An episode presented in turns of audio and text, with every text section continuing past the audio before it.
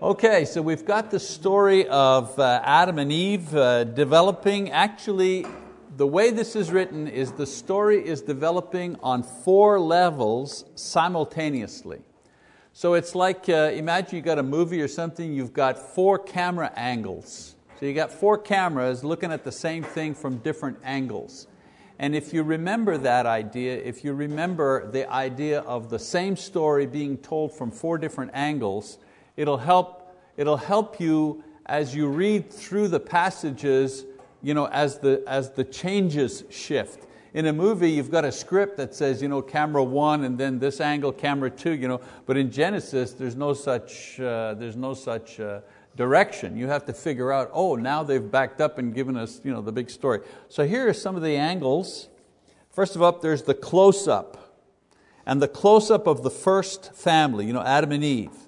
Uh, the creation, their disobedience, the effect of their disobedience on their family, the loss of their garden home, the loss of the relationship that they had with God, the conflict between the brothers. You know, we talked about that, Cain and Abel, we talked about that last week. That's the close-up shot.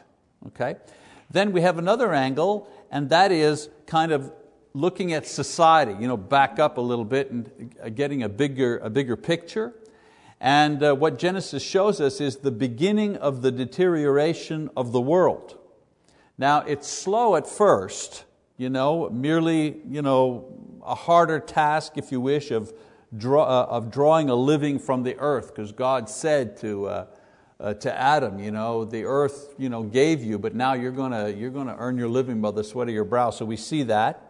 And also the disintegration of the family because of murder. And then later on, we'll see uh, new patterns of social breakdown because of polygamy. So there you have a bit of a backup, you know, a bit of a broader view. Then the third angle is the idea of the seed of promise. So we have the first mention and the tracking of God's promise of salvation. And that's like a thread that runs from Genesis all the way to Revelation, this idea that God has made a promise that He'll save man and so on and so forth. You know? Uh, in Genesis, we refer to it as, as the seed of promise. So you've got that angle. Every once in a while, the story's being told, and all of a sudden they switch over and they focus in on this seed of, you know, it's like, well, how's the seed of promise doing? How's that coming along? Okay, so we have that particular angle. And then the fourth one is the war of the two seeds.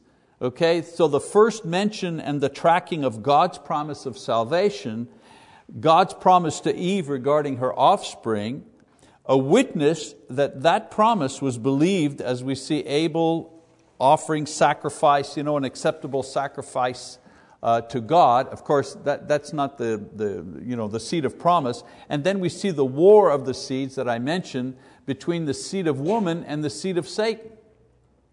Uh, so just not to get confused here, four different angles, close up, a little, uh, you know, backing up a wider panoramic view of society, then uh, two other angles. One, the seed of promise, how God is fulfilling that promise throughout the ages, and then the war of the seeds. That's a whole other thing, how this war is continuously going on, actually beginning in Genesis and working its way all throughout uh, the Bible. And we see the ongoing struggle for dominance over man in every generation. You know, the woman is deceived at first, and then what happens? Well, Cain is seduced uh, to anger and murder. There's, we, see, we see the war continuing in the next generation. And we'll see each generation this same struggle continue until Christ comes. He's the seed of promise and wins the final victory. He crushes the head of Satan, the promise that God made uh, in Genesis. And how does He crush the head of Satan? Well, He beats death, He resurrects from the dead. Let's read Hebrews chapter uh, 2, verses 4 and 15, 14 and 15 um, where we see in the New Testament a reference to this seed, you know, this promised seed that would ultimately be victorious. The Hebrew writes about it, he says, Therefore, since the children share in flesh and blood, he himself likewise also partook of the same, that through death he might render powerless him who had the power of death, that is, the devil, and might free those who through fear of death were subject to slavery all their lives. And so uh, the Hebrew writer summarizes in just a few verses the victory the, the seed of promise has the victory. And what is, it, what is the victory? He takes away the power of death from Satan, now that there is the resurrection. And of course, the struggle continues today with the seed, but it's to lure away people from the truth. The actual battle has already been fought, it's already been you know, won on the cross. I think the idea is, we, we say it this way in, in you know, modern terms, the game is ours to lose. The game is ours to lose. You know, we, the Lord has already had a victory over Satan. Death has already been destroyed. We have the promise if, that we are saved because of our faith in Christ. I mean, it's, it's ours to lose after that. You know? And so many people, I have to say, you know, personal experience, I've watched so many Christians just throw their faith away, just throw it away. You know? And usually by neglect, not, not by some huge, terrible thing that happens, you know, you know, one bad thing after another and eventually they're worn out and they, they just can't continue anymore. I mean, just carelessly, just throw their faith away you know, because they're not paying attention or they're not careful uh, with it. Okay, so tonight we're going to continue in chapter four and we're going to, you know, we're going to look at the family level, we're going to look at the close-up here, a close-up shot, as we see the result of Cain's act and how God deals with Cain. Then we're going to move to a wider shot of society and the development. So we're going to look at two angles tonight, the close-up and then the, you know, the wider shot of society and how it develops. So let's go to Genesis chapter 4, verse 9. It says, Then the Lord, now we know what's happened, right? I mean, Cain has brought uh, Abel out into the field and murdered him. Okay? So now God is speaking to Cain. Then the Lord said to Cain, Where is Abel, your brother? And he said, I do not know. Am I my brother's keeper? So that's, how many times have we heard that? People say that thing. So at first, God had met Cain at the sacrifice altar. Remember? And told him, you know, your sacrifice is not acceptable, you're not acceptable. And he warned him, you know, sin is that, you, you better be careful. You're heading for trouble. But now there is no sacrifice, there is no worship because sin dulls our interest and desire for worship. You know, uh, the Lord finds Cain, He doesn't find him worshiping anywhere, He just finds him. And so now God finds Cain to deal with him. God doesn't really need the information, but like Adam and Eve, He opens up the question in order to elicit from Cain some sort of answer, some sort of repentance. You know, it's like a bad thing has happened, you know, you've done that with your children. You know what they've done, uh, whatever it is. You know, they, they, they poured milk on the cat or something like that. You know what's happened and you know who did it. But you, know, you, you want to give them a chance, right? You want to say, so, do you know what happened here? Do you know what happened to the cat? To give them the opportunity and say, well, Ma, I didn't do it on purpose, I had my glass, and you know, whatever, whatever the stories. It's the same thing. You know, God kind of approaches him Obviously, Cain has not come to God to confess and ask for mercy. That would have been the thing he should have done. I lost my temper, I was jealous, I, I was in a rage. What I did was foolish and harmful and stupid, and uh, you know, how can this be fixed? Can you help me? No, that's not his attitude. Cain responds to God in two ways. First of all, he lies. He says, I don't know. he just killed him in the field, of course he knows. And uh, to me, I don't know, that's the answer that most teenagers give their parents when their parents asks them, you know, how come there's a dent in my car? I don't know. You know what I'm saying? Who trashed the, you know, who stripped the gears on the lawnmower? I don't know. You know. So Cain, you know, he's the first, if you wanted to know where does that come from, Cain. He's the first one that said to God, I don't know. And then of course he challenges God. He challenges, imagine, he challenges God's right to question him. He's saying to God, hey, it's not my responsibility, it's your responsibility. I'm not my brother's keeper. What are you asking me for? That's your job. Pretty bold, huh? And so in verse 10, let's read, he said, What have you done? God is saying, What have you done? The voice of your brother's blood is crying to me from the ground. So now God is no longer going to speak to him in tones of mercy. That, that, that, that ship has sailed now with Cain's attitude. Now it's going to be with a tone of judgment that is going to come forth. Abel is not there, but God's law through Abel's blood must be satisfied. There is a law there. The blood itself, in a way, appeals to God for justice, an eye for an eye. And you know, later on in Genesis chapter 9, verse 6, God will articulate the law of capital punishment. Here he's, he, you know, he he uh, demonstrates the idea that he is allowed to judge him and there will be a judgment for capital punishment, but later on, you know, the, the, the law for capital punishment is articulated, and we'll, we'll get there when we get to Genesis chapter 9. And so we read in verse 11 and 12, it says, now, now God is speaking to Cain, now you are cursed from the ground, which has opened its mouth to receive your brother's blood from your hand. When you cultivate the ground, it will no longer yield its strength to you. You will be a vagrant and a wanderer on the earth. So, in this case, murder, God does not execute punishment that is due immediately, but He lists the consequences of this sin in uh, Cain's life. And so, what will happen? What is the curse? Well, first of all, uh, the land, which was already more difficult than it was in the garden, will no longer respond to him because he shed innocent blood. You, have shed innocent blood in, into the ground, and so the ground where you, you, know, you got your food, it's not going to work for you anymore. A nation you know, always pays, there, there's an eternal principle here.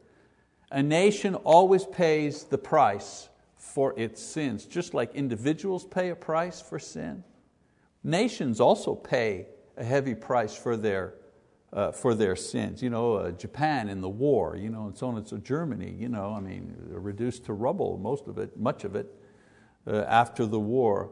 Uh, thankfully, we've never had a war in, in that sense in the modern age. We had a civil war, of course, but never had a war here where enemies came other than 9-11, but you know what I'm saying, like World War II where bombers were bombing cities. We haven't had that. But in our history, you know, in the history of America, there, there have been national sins, collective sins, right? Slavery, for example, institutionalized, legalized slavery, that was, that was wrong, that was sinful. And, and aren't we paying for that sin? Generations later, the, the, out, the, out, you know, the outcome of that of that particular sin uh, still you know, bothers the nation uh, today.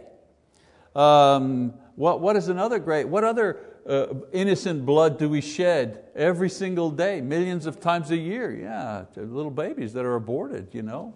You don't think that, you don't think that there's going to be a price to pay one day for all of that innocent blood shed? Kind of scary. But anyways, the point here uh, is that uh, God tells him, you've shed innocent blood in the ground, you are a farmer, you know, you, you raised, that, the ground's not going to work for you anymore. And then secondly, he will become a wanderer. He's allowed to live, contrary to the law of you know, capital punishment, God allows him to live, but his life is going to be an unpleasant one. Uh, his life will be a state of restlessness. This word wanderer doesn't just mean geographically, but inside, a state of restlessness. You know how you, know how you feel sometimes? You're, you just don't know where to go, what to do. We have those feelings from time to time, but this was, the, this was going to be his state of being from now on. Interesting that in Buddhism, for example, the, the Buddhist religion, the Buddhist religion claims that the essential problem with mankind is restlessness.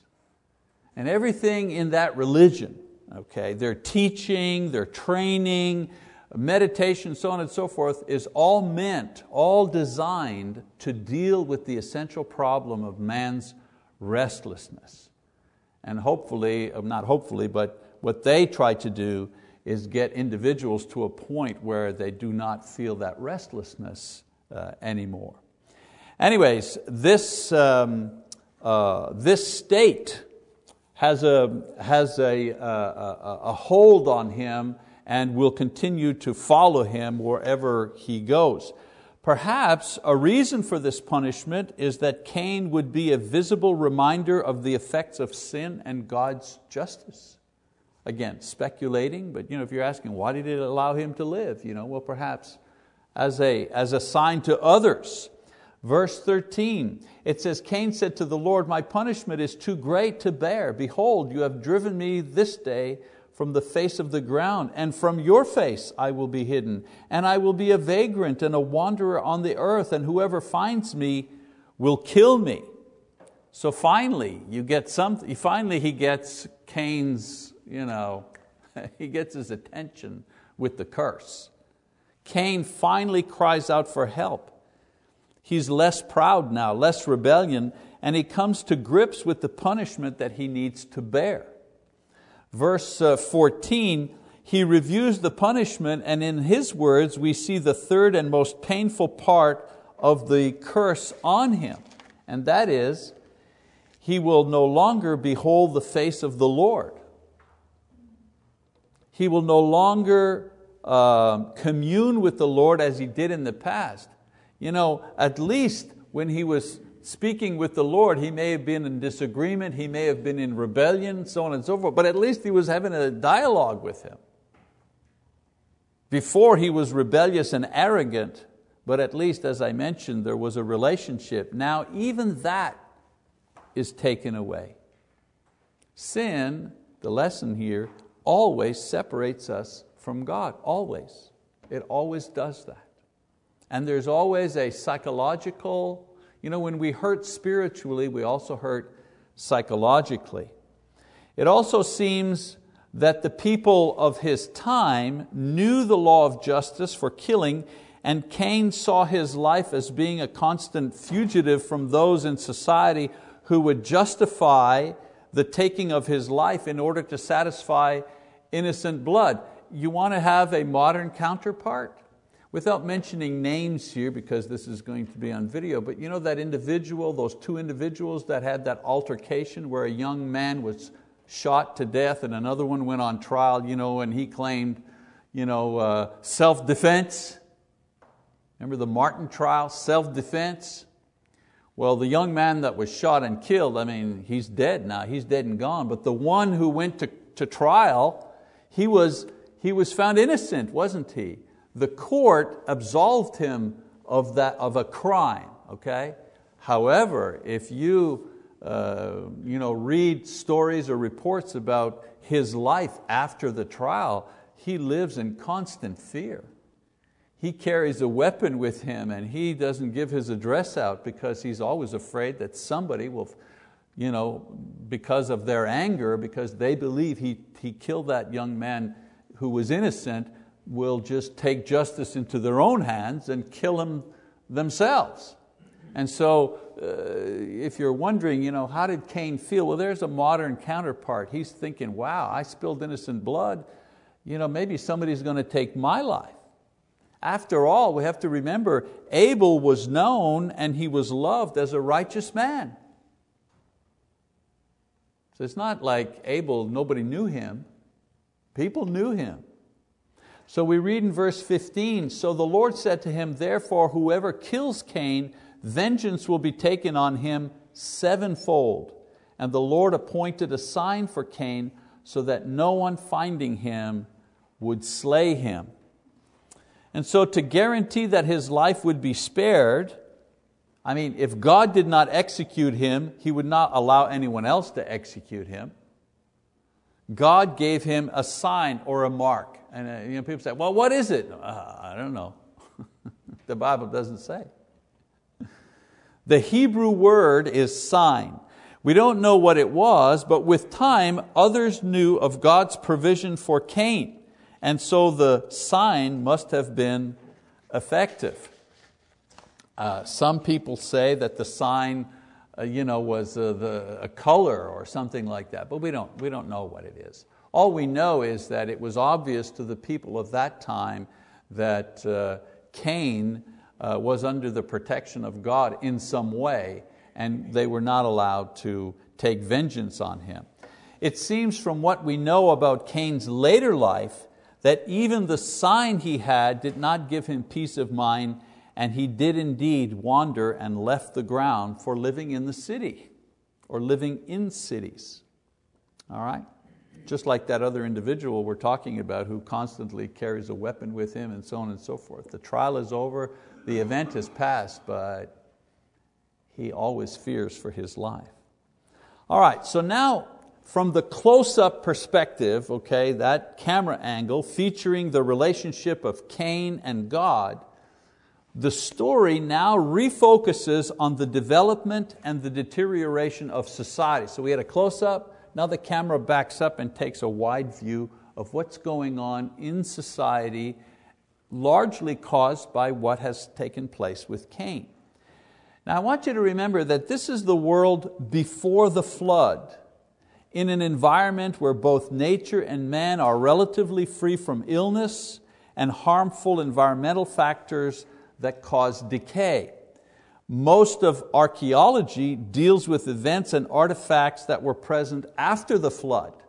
So we're examining a life and a society and, a, and, an environment that is very, very strange to us. Okay? And, and we have only information from the Bible that describes it to us. So just keep that in mind as we uh, go forward here.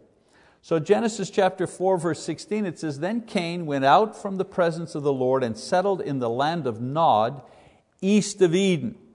The word Nod means wandering. And so it would suggest that Cain left the proximate area of the garden and began to wander, or he lived in a place called Nod, but he lived as a nomad without uh, fixed roots. Verse 17, Cain had relations with his wife, and she conceived and gave birth to Enoch. And he built a city, and he called the name of the city Enoch after the name of his son. So now Cain begins his family line.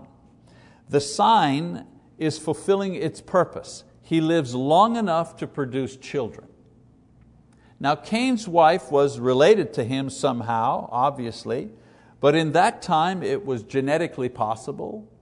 It was socially necessary. How else are you going to multiply? How else are you going to populate the earth? And it was morally acceptable because God said to multiply, so this was the only way. So there was no moral, uh, you know, there was no, um, no immorality involved in, um, in intermarrying in families. Now, I believe that this was the manner since Genesis chapter 5 verse 2 says that Adam and Eve were the first and only persons created. So the only option then is for intermarrying with families. That changes later on and we'll see in the Bible where it's, that, that idea changes, but for now, before the flood, this is the way it works. Now, we see this interfamily relationship in the early times in other situations, you know, Abraham marries his half sister. No one says anything. Lot, Lot's daughters conceived through their father. Okay? So again, uh, not the best thing, but nothing is said of it here. So Cain builds or begins to build because the verb here is indefinite, means he was building this city. Perhaps it's an effort to stabilize his own wandering life. The city is named after his son Enoch, who becomes the first born city dweller, and it's left to him to rule the city and to continue Cain's line. Verse 18 it says, And now to Enoch was born Irad, and Irad became the father of uh, Mehujael. Mehujael, that's a hard one. And Mehujael became the father of Methushael, and Methushael became the father of Lamech. And so the Cain family line is described here to provide a time bridge to a man called Lamech, who is a significant person in Cain's lineage. Now let's look at Lamech, verse 19, got a few minutes left. Lamech is the first recorded one to begin polygamy. Up until this time, there is no polygamy. And polygamy is a direct disobedience of God's law uh, considering uh, or regarding marriage. Now, the names of his wives mean ornament and shadow, suggesting their beauty and his attraction. I don't know if I read this verse yet. It says here Lamech took to himself two wives. The name of one was Adah, and the name of the other Zillah. Of course, the reason for this may not have been sexual lust, but rather the desire to have a larger family and faster, guaranteeing safety, prosperity in numbers, and strength in the community. Verse 20 to 22. Adah gave birth to Jabal, and he was the father of those who dwell in tents and have livestock. And his brother's name was Jubal. He was the father of all those who play the lyre and pipe. As for Zillah, she also gave birth to Tubal Cain, the forger of all implements of bronze and iron, and the sister of Tubal Cain was Naamah. Naamah. So we get a glimpse of the origins of various social developments as they take place in the era.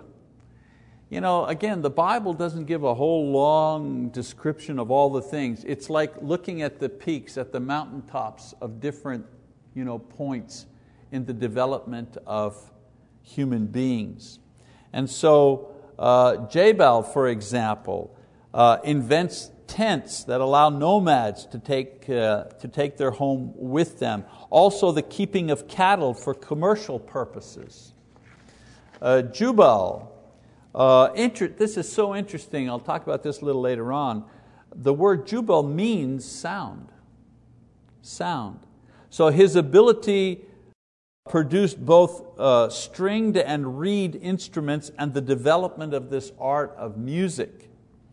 And then they talk about Tubal Cain. Uh, not sure of his name, but he developed metal and um, uh, the use of these types of metal uh, products. Again, remember, these are city dwellers now as opposed to farming uh, individuals. So the descendants of Cain, these are not the only ones, but they mention these for a specific reason.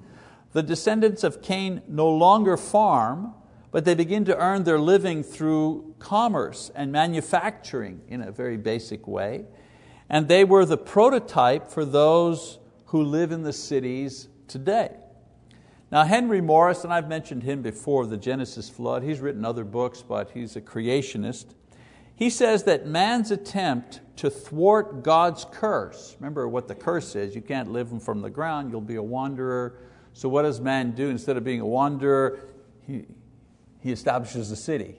He tries to, to be in one place. God said, no, no, you're going to wander. No, no, they, they're going to stay in one place. Same thing with the Tower of Babel. You know, God said, you know, go ahead and you know, multiply and cover the earth. And they went, no, no, we're all going to go to one place and we're going to build this tower. And so, so it's always man fighting God's command. So Henry Morris says that man's attempt to thwart God's curse is illustrated by the development of Cain's ancestors ending with the seventh generation at uh, uh, Lamech. So here, here are some of the comparisons he makes. First of all, uh, social development. So let's, you remember I said we're backing up, we're looking at social development. So let's look at the social development. Well, first of all, urban life versus country life.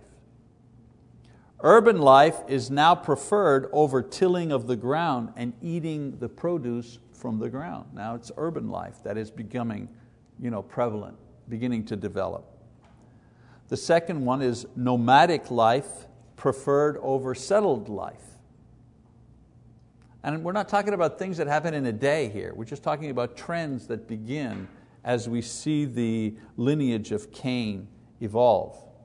Uh, meat eating versus vegetarian. Cattle raising is now developed to satisfy man's appetite for meat in rejection of God's command regarding vegetation for food. Up until this point, God has said, you know, I've given you all the trees, the fruit, the vegetation, I've given you all of this for your food. He has not authorized the eating of animals. That only comes in Genesis you know, after the flood, and we'll, we'll see that afterwards. So this also, the diet begins to change. Um, uh, ma- uh, metalworking or manufacturing is developed to ease the curse of, t- uh, of the toiling of the ground.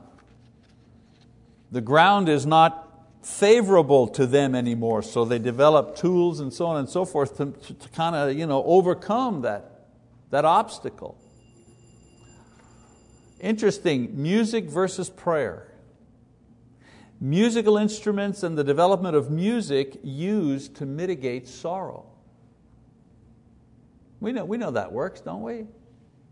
Have you not ever been in a car on a beautiful summer day and your favorite song comes on, and I, everybody's favorite song is different, but your favorite song comes on, you go, oh, I like that when you crank that baby up and the windows go down and the pedal to the metal and or a song you hear and it kind of brings you back to when you were a kid, you know, those are the days. Or another song, that's our song, you know, married people, we all have our song. When we hear that, it makes us feel either nostalgic or sad or happy or whatever. The idea I'm getting across is that music has a way of affecting our emotions. What did, the, what did King Saul do when he was sad, when he was disturbed, when he was troubled? What did he do? Well, he called, he went and found a guy to play the, an instrument. David, right, would come and play and sing for him to try to soothe his soul. Now, there's nothing wrong with music, obviously, but the use of that type of activity to replace the thing that really does work in you know, helping us when we are sad or afraid or sorrowful, and that is prayer. And it's not an either or thing you know, music is good, prayer is better for that particular, you know, for that particular issue. Um, polygamy, polygamy versus monogamy, especially introduced, again, not just from sexual reasons, but introduced to gain advantage in social class. And if you go to countries that still practice polygamy today, the major reason for polygamy is class. The more wives you have, the more respect you have, the richer you are. Okay? So we're seeing that development there. Um, metallic weapons are introduced to guarantee positions and to establish positions. Where there's sin, there's war. Where there's war, there are weapons. And whoever's got the biggest weapons, you know, they're the big dog. So we, again, we just see the evolution of those things and then writing an art used to rail against God. In other words, humanism versus theism. And you wonder, where does that come from? Humanism versus theism, you know, art, using art uh, to rail against God? Let's read Lamech's poem in chapter 9, verse, uh, chapter 4, rather, verse 23 and 24. It says, Lamech said to his wives, Adah and Zillah, Listen to my voice, you wives of Lamech. Give heed to my speech. For I have killed a man for wounding me, and a boy for striking me. If Cain is avenged sevenfold, then Lamech seventy sevenfold. So what does he do? He boasts of his strength as a warrior and the fact that he has killed someone for attacking him. Boy, have we come far from the original you know, creation of Adam and Eve in the garden? He boasts that he is greater than his ancestor Cain because God would only avenge Cain's killer seven times. But boy, if anybody attacks me, it's 70 times seven. And that was simply a way of saying the vengeance would be unending, powerful. Anyone attacking him would give back 70 times that much.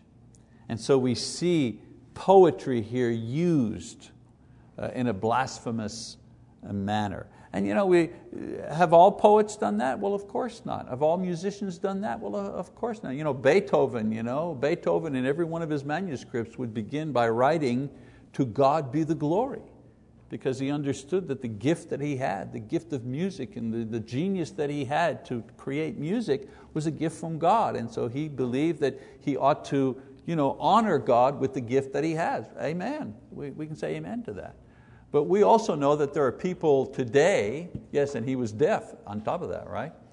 Uh, we also know that people today also use art and music to do exactly the opposite. We don't even have to go you know, through that. We've heard it on the radio, the, the language that is used, the idea, the misogyny and the hatred and the violence that is glamorized, and the movies that are made, pornography, all of that is, quote, a form of art. Okay? But you wonder, well, where does that start? Well, we see, we see a kind of a glimpse of it here. Seven generations from Cain, this is where we're at. We're, we're, we're using art to blaspheme God. So in these developments, we see the seed of Cain influenced by Satan and the steady deterioration not only of one man, but of society in general. And that's what Genesis is doing here. It's showing us the slow decline of society. They're looking less and less like the people in the garden, and seven generations later, as I mentioned, they're actually producing blasphemous poetry. Okay, so that's our lesson for this time. Next time, we're going to go back you know, to a personal close-up view, take a look at the seed of woman and uh, follow that particular trajectory. All right, that's it for this session. Thank you very much.